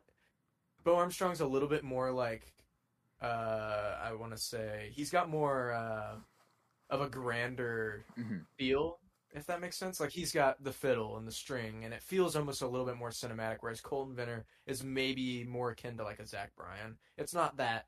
It's not as like raw, Yeah. but it's it's very acoustic and very much like that, and I love it. All right, and then so I highly highly, highly recommend Game Ball. Um, my next one is John Randall, self-titled. This I I'm finished. I, oh no, I had that so, So- high. oh no. so actually, this was on my top Oh, 10, don't tell me it But- got booted. but it's the it- it's one album that I switched to last night while me and Evan Oh were curating no. And it was I will say that it was it was only uh, it was only at number eight, so it wasn't Oh super high. I had it at number four. I way overestimated that one. But I I really really liked I did really like this, but um I think that there is just better stuff. That's just where I'm at with it. Um but at the same time, there are some albums on my top 10 list that are that could maybe over time this could come back to like my top Mhm. 10 of 2021 if that makes sense. But I had to just how I was feeling last night, I switched it to my honorable mentions. My And next have- one what? Uh, No, I was just saying do you have more honorable mentions. I want to hear these. Yeah, I've got a, I've got some more. Um, I've got four. I've got six total, so I got four more. Um, Triston Marez, self-titled, is an honorable mention. Okay, okay, Yeah, all right. So, okay, we're good. We're good. We're good. I had that in my Okay, I- consideration pile, but already- it didn't make I've already list. talked a little bit about this one, but I really, really like um, uh, Texas Swing. So good. Um, she's had enough of Texas. Very underrated. Um, obviously, uh, where the neon lies, very good. Day drinking is just super fun. Um, when she calls me cowboy is also very, very good. Um, um, I'm forgetting one. There's another two two beers on a bar. Is Yeah. like there's just just, just really good. There's something It's for really everything there. There's something for Um, everyone. yeah. Um, next one we have the Ballad of Dood and Juanita. I I like this album, but I don't really come back to it a whole lot. I liked how it sounded. It's, we've already talked about it a little bit, but it's Yeah. it's a good album. Um, but I and definitely for my first uh, full Sturgill listen, it was really good. Um, I've heard other Sturgills, a couple other Sturgill songs from other albums, but this one, this one it was good enough to make it in my honorable mentions. I'm sure some Yeah. people have it a lot higher, but uh, just for me, the replayability wasn't there. I guess. Yeah. Um, I know Evan is gonna just disagree. He might Oh, have it. no. No, no, no, no, no, no. Uh, I just know that you wouldn't have this in your honorable mentions or your top ten. But behind the Oh. bar by Riley Green. Ah, no. See, I had it in my honorable mentions. Can I get No, I points meant- for this? Oh, sh- sure. I meant Is like, that two? Because I got Triston Marez and Riley Green in the honorable mentions. Okay, cool, cool, cool. No, I, I meant like you wouldn't have it in your own. Oh yeah, no, no, Yeah, no, yeah, yeah. the opposite. But I had I, had it there as an honorable mention. Definitely not as good as uh, different round here, but I don't think it's it's not like a. I, Evan has said this in his review. He just was way way more disappointed with it than I was. Yeah, Um, I I still think it's good. It's just more of what Riley has been doing. yeah, It ha- I would like to see um more effort in put into the next album because yeah, one of the tracks was uh, a track that we got on an EP uh, more than a year before, which was uh if it wasn't for tracks. yeah, that one. Um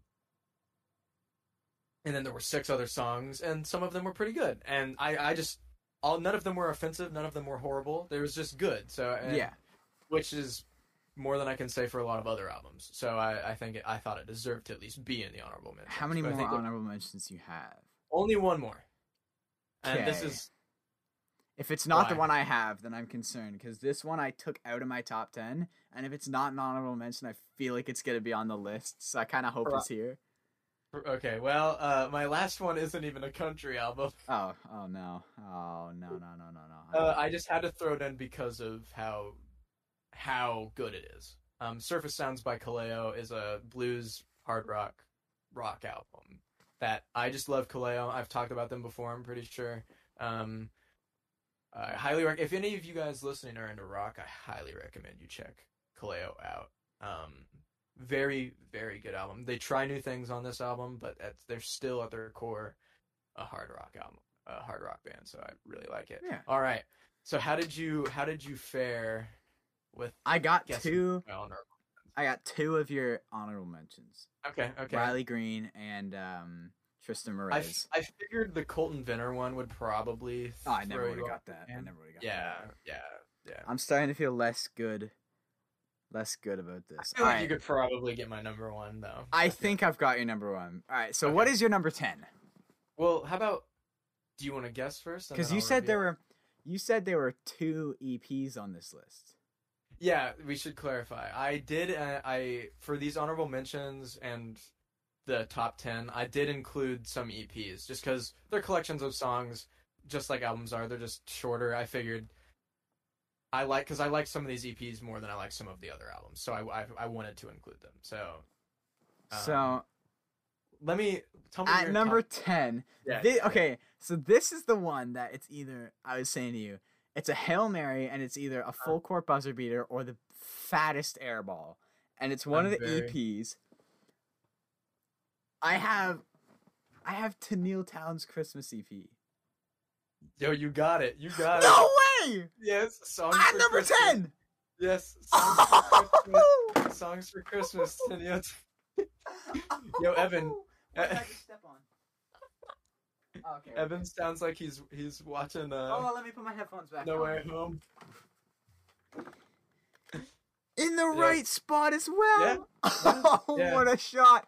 Yes. I remember you telling me last night. You were like, Yes. "This is a hail mary." Yeah. Oh, I got it. Let's go. That's all I that's awesome. need. That's all I need. I just on the, the, reason this beats out a lot of albums for me, it's only four songs. I know some people would be like, "Bro, why is a why is a Christmas EP in your top 10? because you loved it really so good. much. It's just really, really good. Like it's, I could listen to some of the songs on this EP, not at Christmas. Yeah, and like that Um, that was the one when me and Jam were on call last night. I just randomly at the call I was like, "Oh, I think I got something here." That was the one. Cuz I was just Mm. flipping through like my library and looking through like what, what and I saw Tenille Townes pop. I was like, "Wait. Oh, I'm so happy about Yeah. that. Let's go." It's her her cover of Pretty Paper and the Christmas song are just so good, and Christmas Cards, her uh, an original by her, and One in a Million are both originals, and they're both just like really, really, really, really, really, really, really, really, really good. And it's just like this is the Christmas music I love. Like it doesn't make me sad, but it's almost like this content, just peaceful, Yeah, like yeah. happy feeling. I love, I love this EP. So it, and because it's a Christmas EP and it's only four songs, but it's very strong, I had to put it at number ten. So Number nine. what did you have at number nine? I if I get I I can't uh, I'm not gonna be able to top that guess. Um I have Reckless by Morgan Wade. Wow, you had it that low. Oh shoot. Dang it, that's not good. I yeah. I really like Reckless. I see I knew you liked it. I just wasn't sure if you liked it that that much. But No, you, I know you, kidding really enjoyed it. But I, I guess I kinda lowballed it. That's okay. It's okay. Um, I tell you I- that I'll John say Randall's I- messing up my list now. so I will say, I'll just tell you what number nine was first off. Um, "How the Mighty Fall" by Charles. oh no. Oh no. I've I have since since we talked about "How the Mighty Fall" a couple episodes ago. I've since listened to it more. I, I even got it on CD for Christmas. Um, and I listened Uh oh. instead all the albums You're gonna on hold on, list, Jaron. of course, are good. What? You're gonna have to go back to like when you said Christmas. You kind of froze there. I froze. Yeah. Oh, okay. I I got the album for Christmas, and I have so I've gotten some chances to listen to it even more and more on CD, and I have listened to it digitally. It's I just for me, I think I like Seneca more is where I'm at It's right now, but I really really like it. Cranes of Potter is an easy standout. Jesse is also really good. Um, Needle Fall Down is also really good. It's just something about it. Something about Seneca works a little bit more for me. This is this this album is still really really good. Don't So my three and four are out of the picture now. oh no. Okay. Uh, number eight. All right. Number eight. Go ahead. Go ahead. See, this was a bit of a a teeter totter because I don't know how this one aged on you. But Okay. I've gone Emily Scott Robinson, American Siren. I'm about to break your heart. It's not even on this list. Okay. That the thing is that album's good. It just didn't really stick with me. Like you just Is said. that, I wasn't sure how it aged on you. it was kind of similar. It had a similar effect on me. Maybe I just I haven't listened to it enough, maybe, but I haven't come back to it. Like I haven't wanted to come back to it. Uh, so I had a similar it had a similar effect to me with Sturgill Simpson, which is weird because I love her her uh, Traveling Mercies album. Um, so yeah, I don't really have. I wish I had more to say about her album, but So- my number eight, my number eight is my other EP. Oh, I was. had- I think if this, if I had the right EP, I was pretty darn close then. Well, what do you think the EP is? Oh, well, no, I sh- well, yeah, sure. What do you think the EP is? So my number seven spot is the Last Resort. Ah, yes, I had the last resort at number eight. That's pretty close. I'll take that. yeah. I'll take I'll give. that. I'll get. I'll get. That's pretty decent, especially considering you. We've already knocked out two of your. couple- top five. Two of my top Uh-huh. four are gone. So, I honestly the only reason this one is this low is just because it's an EP. If it was a full album, that's that was like that that was like take the last resort and just expand upon it. Like it would probably be in the top three, if Yeah. not in the top two. Um, but it's just I don't have much to say except I I'm you know me and Evan both love Midland. The Last Resort is very very very very good.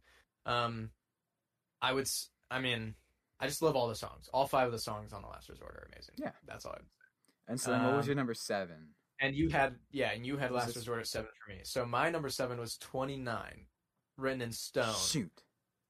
I put that one Um, too high. Okay, and it's it's the reason I have it this. It's it's hard for me to. It's I, I shouldn't say it frustrates me. We talked about this on the podcast. Um, I feel like twenty nine and then twenty nine written in stone could have just been two different albums. In a way, um, th- not to say it's still really good. Like it's it's really really good. Um, but I like twenty nine being its own thing I'm kind of with you and and it's weird that they were like 29 written in stone and i i like i like 29 being its own collection and then maybe releasing just a second album, like just two, like maybe like a two, like maybe twenty nine, part one and two. It, and I just don't like that. I, I I sound like I'm being negative. I'm not trying to be negative. It's just the reason. No, I get what you mean. Yeah, and I don't want to put 29 on here and say it's a better album than 29 Written in Stone because I don't think that's necessarily true because so many of the songs on 29 Written in Stone are very very good. Uh, so it's it's hard for me to it, it was hard for me to place that one. So I could see it being higher in your defense. Um, it's just weird. I, I this one confuses me like because I don't know what to do with it because I have mi- I have some mixed feelings on just how it was Yeah. made, but the songs itself are all like really good. So, I, So number six. Yeah. I've got heart. okay, I have "Welcome to Countryland" by Flatland. Dang it! That was my honorable mentions. Dang it! That was oh! I had that. put- I had that one pretty high up as well, and then not gonna- last second I was like, "Wait, no, no, I'm gonna drop that to an honorable mention." I'm not gonna I- put Flatland in the honorable. Ever since I discovered it, Flat. I was going when I discovered Flatland, I was Oh. going through a heartbreak, so they've kind of stuck with me. Flatland. I had that one pretty high as well. I may have even had it at the number six. Dang it! Frick! Yeah, it's okay. It's okay. It's okay. Mm. At least, a, at least, you, at least a lot of these guesses, you're in the ballpark. I'm in. I'm in the knew- ballpark. I'm in the At ballpark. least you knew Jon Randall was up there for me. 'Cause- and, and in your defense, at one point Jon Randall was on my top ten, and like, yeah, so it's anyway. Welcome to Countryland, just so good. Tilt your chair back. There's that three track run of uh oh crap um Uh, Daydreamer. Tilt your Tilt chair, Chair back. back and, and, uh. Fallen Star. Yeah. Yeah. Tilt your chair back, Fallen Star, and Daydreamer. So good. I love it. Um, there's. I will say that after listening to it some more, I still think Humble Folks is probably my favorite album from them, but this is still very, very strong. Um, Okay. And I also want. There was another song I wanted to shout out. Off Broadway. I like Off Broadway a lot Yeah. too. Um. All right. What's your next? Uh, what are So- we on now? Five. Five. Number five. I had twenty nine. I had the color Purple at number Oh, five. okay. I have, I have the Marfa tapes at number five. Oh, I wasn't sure if the. Ah! What did, what, I what did you do? I didn't did have that anywhere, and I thought about it. Oh. I thought about it, but I wasn't sure if you liked it that because I know Jaded loved them, but I, oh, I should have like watched back the episode I, I have a feeling maybe you remember Jaded liking it more than I did because Jaded liked it so much. so much. So in Yeah. turn, I I, mean, I also kind of like, it so much.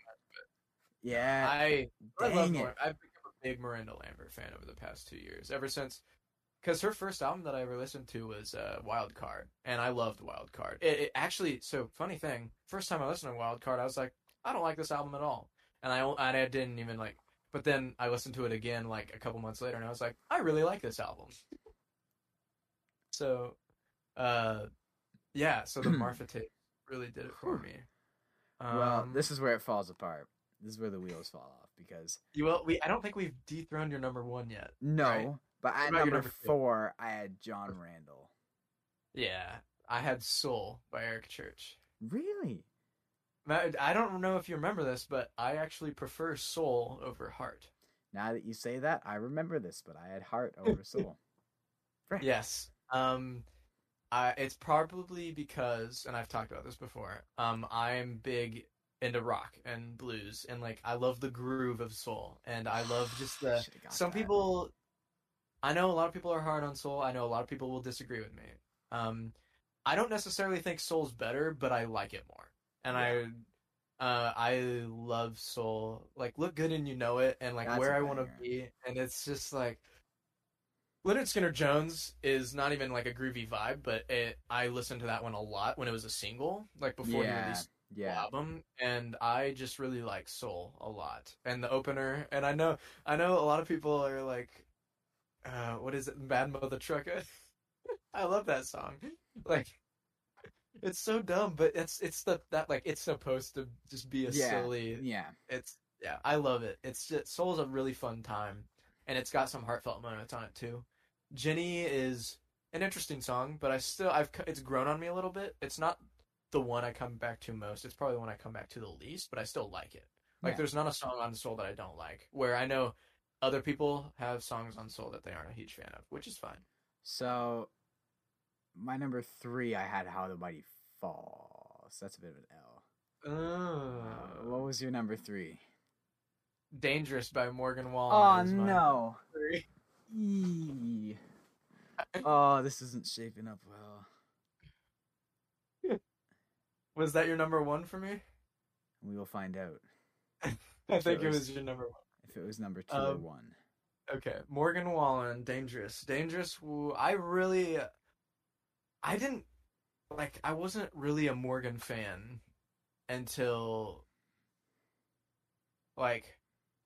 I don't know. It, it's weird how much I've come to like Morgan Wallen over the past year, just as music and just his. yeah, his I, I guess I'll just say I, I did have it number one because I wasn't I wasn't sure, but like I know you listened to it so much, and you're always did, saying like, man, like I'm just listening to this so to much, and so I thought Um, like, see, it would be like the cop out, but at the same time, Yeah. I at the same time, I was sitting like, no, I think it. I think it might be his number one. So frick, bro. It was is- it was close. Uh, there was these top three can kind of be a little um, interchangeable, so I'll give it to you. They're almost all Yeah, on yeah. the same level. I'm in the so it's not- I'm in the right far off. area. Yeah. Yeah, yeah, yeah. You weren't far off, and you also I have a feeling that you at least because we haven't hit two and one yet. I have a feeling you I at least had one one of the the two. other. Yeah, I'm Yeah, hoping. because there's um, an obvious my- pick left. Yeah. Um, my next one is Reckless, number two. Dang, you had it high. Okay. No, I I I really like Reckless, like a lot. November Air is so good. Obviously, Dang, Wild yeah. Good. I love uh, Take Me Away a lot. Um, like there's just so many so many good songs on. I had Reckless. human at number two. Ah, yeah. I had Human at number one. There it is. So I was close. to- Yeah. I didn't realize you enjoyed Reckless. Like I knew you liked it a lot, but I didn't. Number two. Dang. It's just one of the albums that has kind of stuck with me Yeah. for the whole year. Um, and then it- up there with Dangerous and uh, like the Marfa tapes and Code. Like Yeah. these top five, I come back to a lot. Um, and then you had uh. Human and so I had Human. one. Um, So that's a pretty bi- close A there. big, a big reason I know I was I probably like Human more than I did when we reviewed it a couple episodes ago. Um, oh, it's just it's continued to grow on me. I uh, it's I honestly probably like it more than Ain't Nothing to It. It's getting there for um, me, honestly.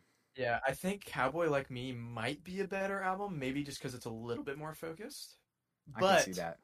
the if I'm going with favorite like like some of my favorite songs, Human has my favorite Cody Johnson songs. Like it does. Like I love I always wanted to so freaking much. I love it so much. And then there's Driveway and then Driveway's Treasure. such a sleeper. Yeah, Treasure is really good. Um, Cowboy Scale to one to ten is just really fun. I know Thank some people are like, "What is this?" But it's just, it's just, it's, it is what it is. But the thing is, people are like, "What is Cody doing with this dumb, silly song?" It's supposed to be time. Like, this is where Cody Johnson and Josh Turner are similar for me. They're not afraid to do fun country songs like this. But like that that one's so to well lot more- executed, I'd argue. Yeah, Like yeah, and you used, you used to see a lot more songs like this, more like back. Back I, I don't think you see them as yeah. I used. I don't think you see them as much anymore. Um, I was so happy to uh, see Core Blonde on it. I was like, Yeah, let's of course, go. I need I need to mention Human, the opener, amazing. God Bless the Boys, also really good. Sad Songs and Waltzes is good. Till You Can't is good. Uh, and then the uh, Longer Than She Did is also pretty good. I Don't Know a Thing About Love is also I don't know very anything about good. love is one of my. Also, like, when it comes to like- is one of my favorites. oh I also really like When It Comes to You. like it's There's just so really- many good songs. Yeah, there's so many good songs, and this, the ones that I haven't mentioned are still good. They're just not as good. But Mm-hmm. it there it's very it's a very strong track list of 18 songs. I think. Yeah. Uh, like if you if you cut the ones that I didn't name, I think you'd have a very very strong album for me. And the closer's really good. By Your Grace is also. Obviously, it's Mm-hmm. Coming from a place of faith, but very good, very good. So that was my number one. Um, You know what? honestly, the fact I got the Tenille Townes on the dot, that's that's all I needed. It kind of fell apart. impressive. I got that's- I got in the ballpark on a few, but that one makes me happy. That's gonna let me fall asleep tonight. That's Um, extremely impressive, honestly. And then we will move on So let's do my honorable mentions for, for the my songs. yeah. And so I don't have honorable mentions for these. I only have a top That's fine. five. I'll just go through them. Yeah. And yeah, and and like Evan just said, I did a top five songs because uh, it would have been really hard for me to come up with a top ten songs. Didn't and I didn't. I honestly just didn't want to put too much time into it. so, um, honorable mentions: "Where the Neon Lies" by Triston Marez is my first one. "Heaven's Jukebox" okay. by Jaden Hamilton is my second one. "Chasing After You" by Ryan Hurd and Maren Morris is my Never would have seen that come actually. Yeah, I really like that song, actually. Um, Look Good and You Know It by Eric Church is my fourth honorable mention. And In His Arms by Miranda Lambert, Jon uh, Randall, and Jack Ingram is Yeah. my fifth honorable mention. What? No, that was good. That, that like Oh, that okay, song was really okay. good. So uh, all those songs are songs that were very much the top streamed for me. I loved them, had them on repeat. I even did cover. I even did a cover of "Chasing After You," um, on my YouTube channel. You. Um, um so let's go on to my, uh, so my top five. top five. So at number Wait. five. I'm Uh, This is gonna be interesting. at number five I had Where I Wanna Be by Eric Church. Oh, But it's I, you've already put your Eric Church entry in the Yeah. honorable mentions, so it's Yeah. now. What was number five? so my number five was "Wilder Days" by Morgan Wade. Oh no. Did you have that high? No, I picked the wrong Morgan Wade song. Oh, oh, Oh, was it November shit. Air? Yeah, yeah. Well, that was close. That was close, though. You were close. I just had to choose Wilder Days just because it's such an earworm. Like, it, it, it's you can't resist it. You can't resist. like no, honestly, November Air might be a better song, but Wilder Days is just so good. hmm Yeah. Okay, so this fourth one, I don't expect you to get it at all. It's, it's four and three might be hard for you. I my top five songs are probably going to be harder than my top ten albums. It was always So, gonna be harder Yeah, don't be so hard on yourself. if I Um, get them. If you get number four, this will be bigger than the Tenille Townes EP. Am I revealing my number four? Sure, sure, reveal it, reveal it. Warren Zeiders' Outskirts of Heaven. Oh, oh, I should have. Okay, I'm gonna give you bonus points for that. That should. Well, the thing is, that track came out like a year, a week and a half ago, so it's it so uh, new. yeah, I know you loved it a lot, so I was just like, "Would you Yeah. put it on his list?" That's a really good guess, and honestly, it should probably be in my honorable mentions. I probably would that. not have put it in my top five. So I'll give you, even though we're not scoring like point. or anything, I'll give you, Like I'll give you some bonus point. points. Yeah. Um, my f- number four track was actually a song called "Everything" by Daniel Kim Etheridge. He's a very, he's a pretty small artist. Um, I don't think I I, don't know, know his name. yeah, um, I highly recommend checking this song out. I really, really like it. I think it's beautiful. I've actually talked to Nathan in the Discord about it, so he knows who this. At least he's heard it before. He might not remember it because it was a little while ago. Um, but I really like this song, uh, like a lot. I if I was ever kind of just like, I don't know, it kind of put me at peace in a way. I like songs like that. Um, it hit it hit me.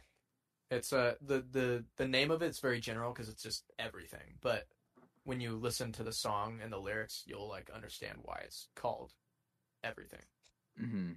Uh, then let's do number three. What do you have for number three? Um. So, my number three, I'd take. Uh, frick me, I had Northern Air by um Ah, okay, by gotcha. Morgan Wade. That's where that one was. Okay, so number three for me was a song that has been talked about already in this episode of the podcast. It is "When the Party's Over" by Bo Armstrong. Oh dang! Okay. Um, when this song came out, I listened to it like thirty times in the week. I because I could see, you know, I could s- with my Spotistats app. yeah. I can see, I can see how many times I listen. I listened to the song like thirty times when it came out. Um, I really, I probably listened to it like four times the night it debuted. I really liked it.